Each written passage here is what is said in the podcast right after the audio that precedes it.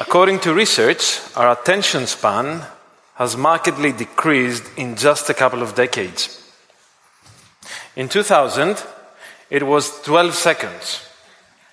Today, it shrunk significantly to 8.25 seconds. I can confirm that just by standing here. In fact, scientists reckon we now have shorter attention spans than goldfish, who can focus on a task or object for nine seconds.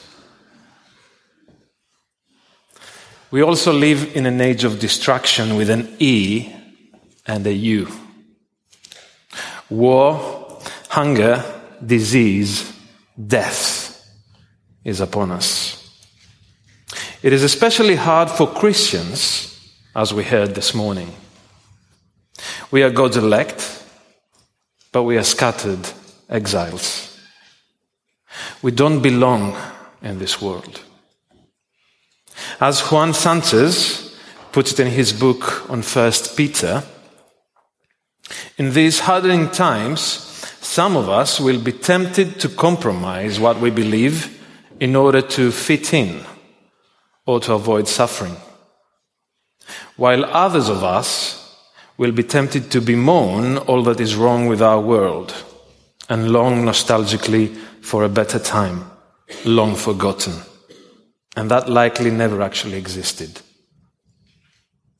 Probably the people in the morning service, as older, are more prone to fall into the last temptation. Whereas people like us here this afternoon will likely face the first one compromise to fit in. To avoid this danger and learn to suffer well, though, we need to focus. But I'm afraid that we are too distracted by trending words to savor the timeless word. But the so to speak spiritual time, the only time for us, available to us, that is at our disposal, is always and only now. It is so easy for us to be absent from the present while dwelling somewhere in the past or the future. When we are not distracted in front of a screen, we are so easily entangled with past guilt or future fear, missing out the blessing that is today by God's providence. Do you really live on Sunday during a Sunday service? Or, do, or, does your mind dwell on yesterday's thrills or failures?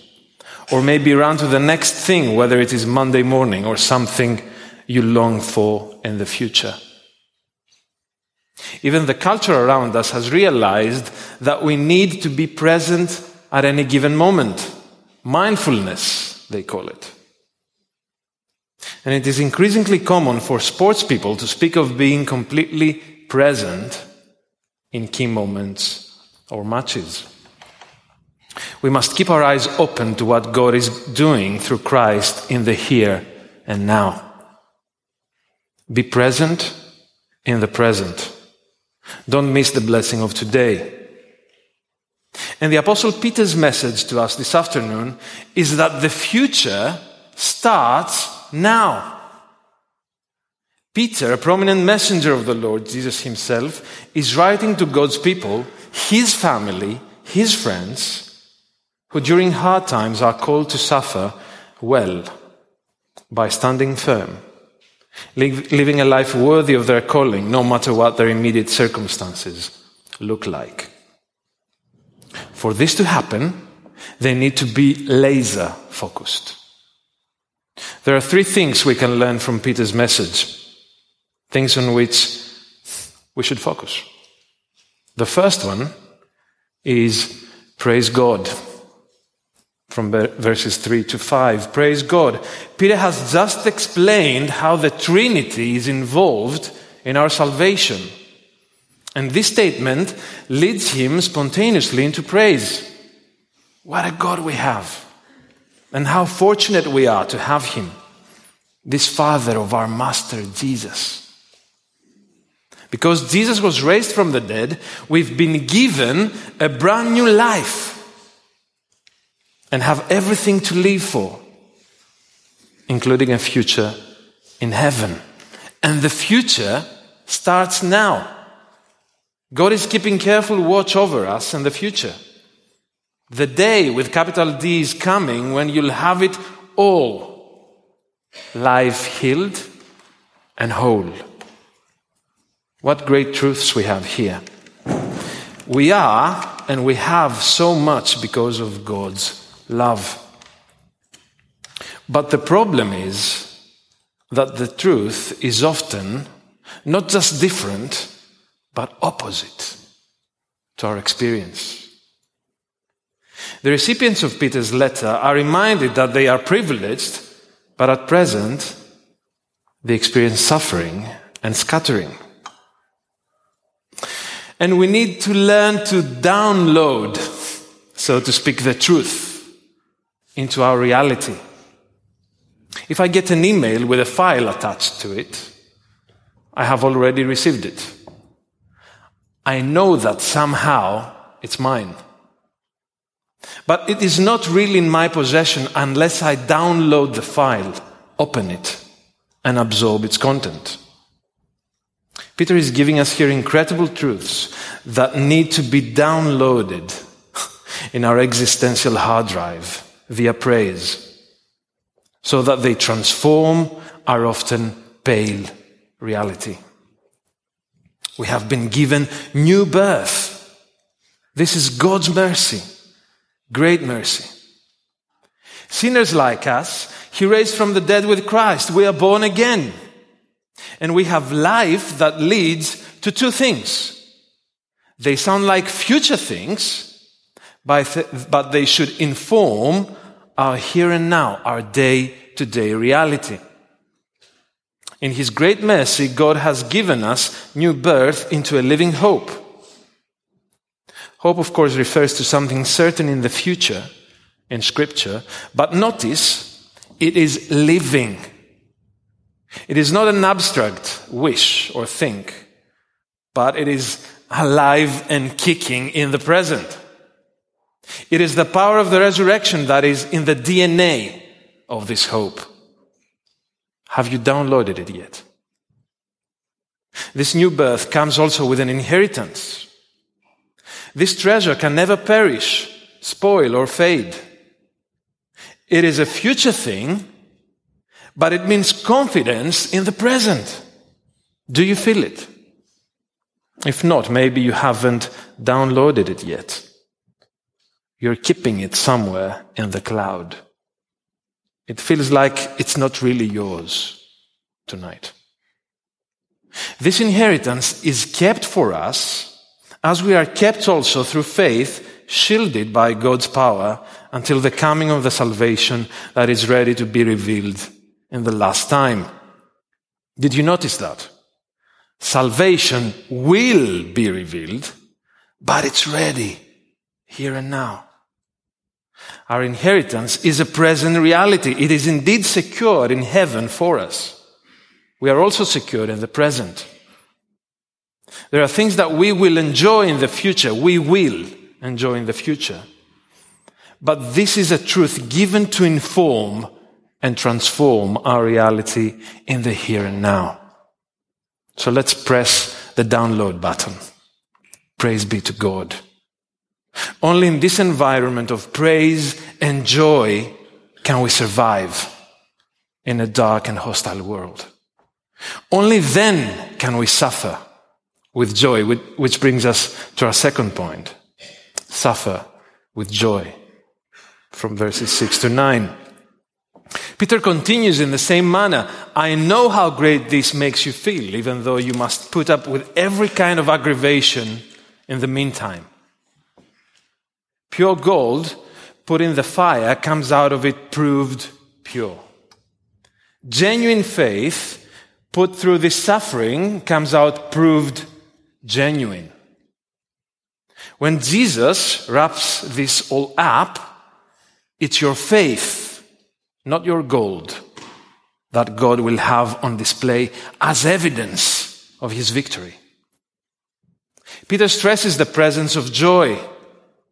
Because of our new birth into a living hope and a secure inheritance, we can be happy. Therefore, we can live rejoicing and swim in an ocean of joy. At the same time, Peter acknowledges the reality of suffering. We are exiles, we are scattered, we may suffer, but we will gladly do so. This is not our home. But we are friends of God. The trials are part and parcel of our calling so that our trust in God may prove to be genuine. This is our pure treasure that will result in praise glory, and honor. When? Then. When Jesus Christ is revealed. Therefore, we download this truth in our present difficult reality and we suffer well. Peter continues focusing on the present with this future aspect. You never saw him, yet you love him. You still don't see him, yet you trust him with laughter and singing. Because you kept on believing, you'll get what you're looking forward to total salvation. Salvation. We have it already, but soon it will be completed. Our salvation has a past, a present, and a future aspect. We have once and for all been saved in the past from the penalty of sin by Christ's work. We are being saved in the present daily from the power of sin as we live by the Spirit faithfully. We will one day be saved forever in the future from the presence of sin, which will be no more. What a prospect. We press on as we live filled with inexpressible and glorious joy. Are we? Are we? Let's press the download button and suffer joyfully.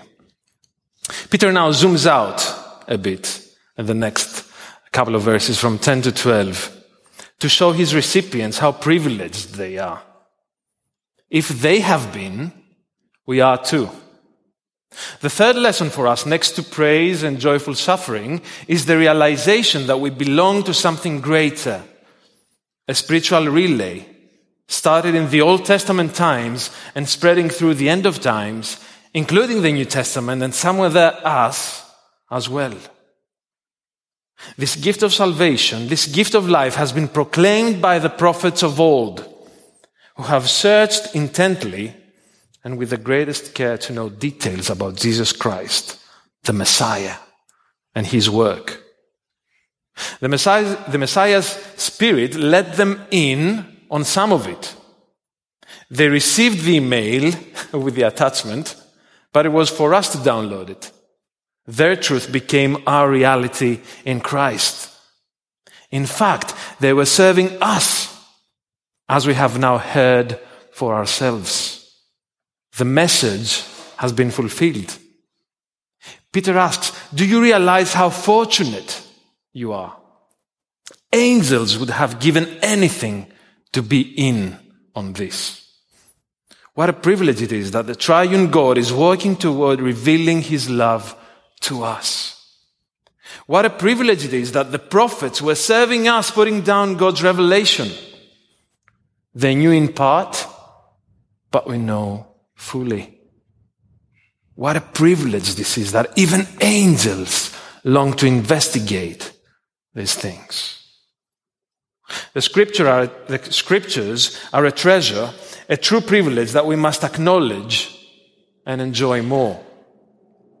The Bible contains this glorious message, this gift of salvation. And we, scattered sojourners, we are privileged. We belong to a huge story and a colorful family. We are indeed part of the story of God and humanity. If this is true, it needs to change our reality. We must do our part. After being shaped by this message, we must pass the baton to others. After we have found our place in the story, we need to serve others in this, in this spiritual relay. This is how the letter of Peter has reached us this evening.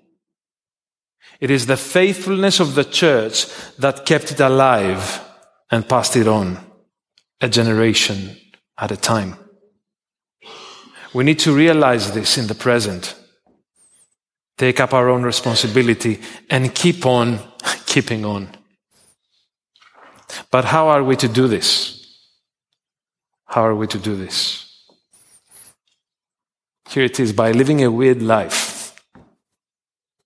Living a weird life, suffering in joyful style, and by clinging to the word for quite a while. Our lives in Christ must be weird in comparison to the culture around us. And we must own this weirdness. We must own it. Having a hope that is living in the present would mean that we lead lives that to a certain extent will not make sense to the culture and the environment around us. They will be weird lives, radical. To give an example, yes, it is true that we Christians believe in radical monogamy. As I heard in a podcast the other day that put it in a rather cheeky way. We believe that this sexual thing works out only in an exclusive marriage relationship between a male and a female. Weird, but true. It is weird taking your time in the duty free stores at the airport when your flight gate is cramming full of people who want to enter first the airplane as if the seats are not numbered. Have you seen this happening at an, at an airport? Huh? Greek people tend to do that. I don't know why, don't ask me why. But you act differently. You take your time. You can have other priorities. Weird. But why? Because you fly business class. what am I saying? You are friends with the crew and the pilot. Your journey is secure. You can act differently, weirdly, otherworldly. You have new life, a living hope, an inheritance. You have millions of reasons to rejoice in your salvation. You are privileged by God's grace. But expect to be misunderstood. Perhaps even mockery and pain and suffering are on the way. We need to suffer under this weirdness and display it faithfully to the world around us. The future has already started. A weird life will undoubtedly lead to us suffering. So let's suffer in style by being joyful about it, as we've already seen. Blessed are you when people insult you, persecute you, and falsely say all kinds of evil against you because of me, says the Lord in the Sermon on the Mount in Matthew 5. Rejoice and be glad because great is your reward in heaven. For in the same way they persecuted the prophets who were before you. Again, this idea of the spiritual relay. Peter expects and presupposes suffering in his writing. He knows that really well. He follows a Messiah that was crucified after all. He, Peter himself, suffered likewise. Suffering will come inevitably. The whole theme of suffering comes again and again in this letter. It has its own leitmotif. It has its own distinct melody that sounds bitter, but it is utterly necessary in the grand scheme of things. We can suffer with joy downloading the magnificent truth of God's new life into our cloudy reality. Now, today. And we need to cling steadily to the word with capital W for quite a while, actually, until we see Him face to face. Him whom we love. Our great source in this downloading of the truth into our reality is the Word of God. Not only the written Word, but the enfleshed, crucified, and resurrected Jesus Christ, who suffered enormously for us. He did everything for us so that we can have a new life, a new birth. That means a living hope in the present and a future inheritance, which is again presently secure, sure, solid. Therefore, keep on keeping on praising the Lord, suffering with joy, participating in the relay. Please don't get distracted by what is going on around you. Focus and press the download button. What do you need to fully download from these verses to help you focus on living for Him wherever God has put you today?